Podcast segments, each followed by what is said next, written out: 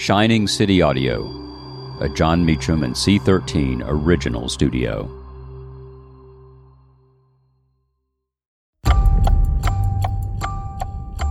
On August 31st, 1864, the Battle of Atlanta begins. I'm Jon Meacham, and this is Reflections of History.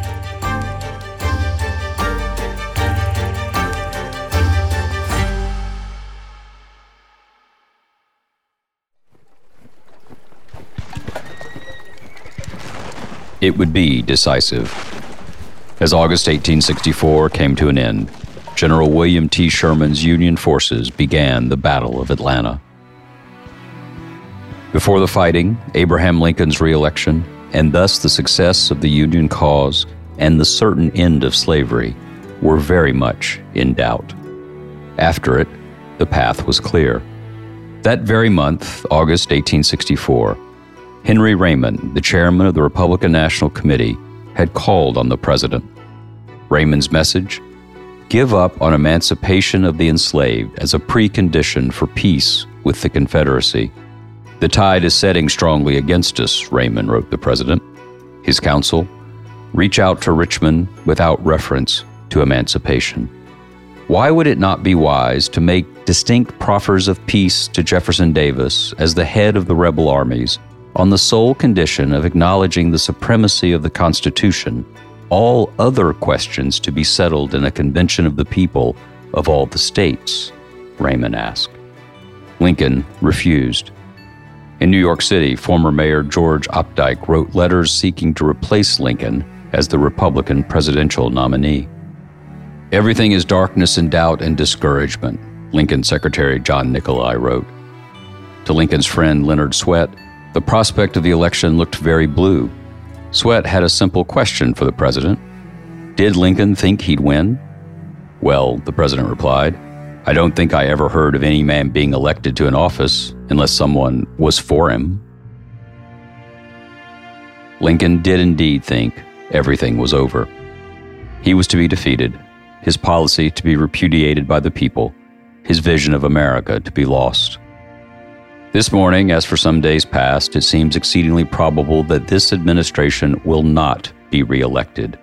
Lincoln wrote in a memorandum dated Tuesday, August 23, 1864. Then it will be my duty to so cooperate with the President elect as to save the Union between the election and the inauguration, as he will have secured his election on such ground that he cannot possibly save it afterwards. Lincoln asked his cabinet to sign the outside of the note without sharing its contents. Then came Atlanta, and the world turned over again. Atlanta is ours, Sherman telegraphed on September 3rd, and fairly won. Glorious news this morning Atlanta taken at last, a New York City diarist said. Sherman has had a great battle, a Washington diarist wrote, and the country is this morning sending joyful shouts to heaven for the glorious news.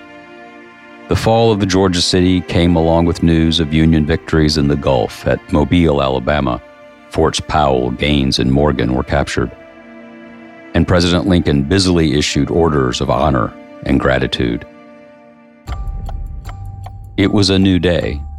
The skeptics of August were now the hawks of September.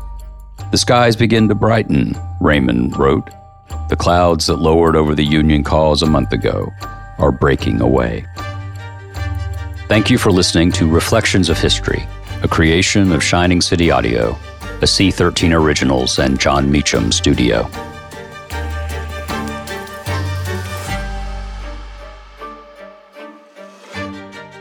Reflections of History is executive produced by me, Jon Meacham, and Chris Corcoran, Chief Content Officer and founding partner of Cadence 13. Production and editing led by Lloyd Lockridge and Chris Basil. Production assistance and operations by Andy Jaskowitz, Adam Macias, and Kelly Rafferty. Cadence 13 is an Odyssey company. I'm Lauren Sherman, the writer behind Puck's Fashion and Beauty Memo line sheet, and I'd like to welcome you to my new show, Fashion People. On every episode of Fashion People, I'll be talking to insiders about the stuff we're all whispering between the press releases, from M&A rumors to celebrity stylist dish to the future of legacy media. Be sure to follow and listen to Fashion People, a presentation of Odyssey in partnership with Puck, available on the free Odyssey app or wherever you get your podcasts.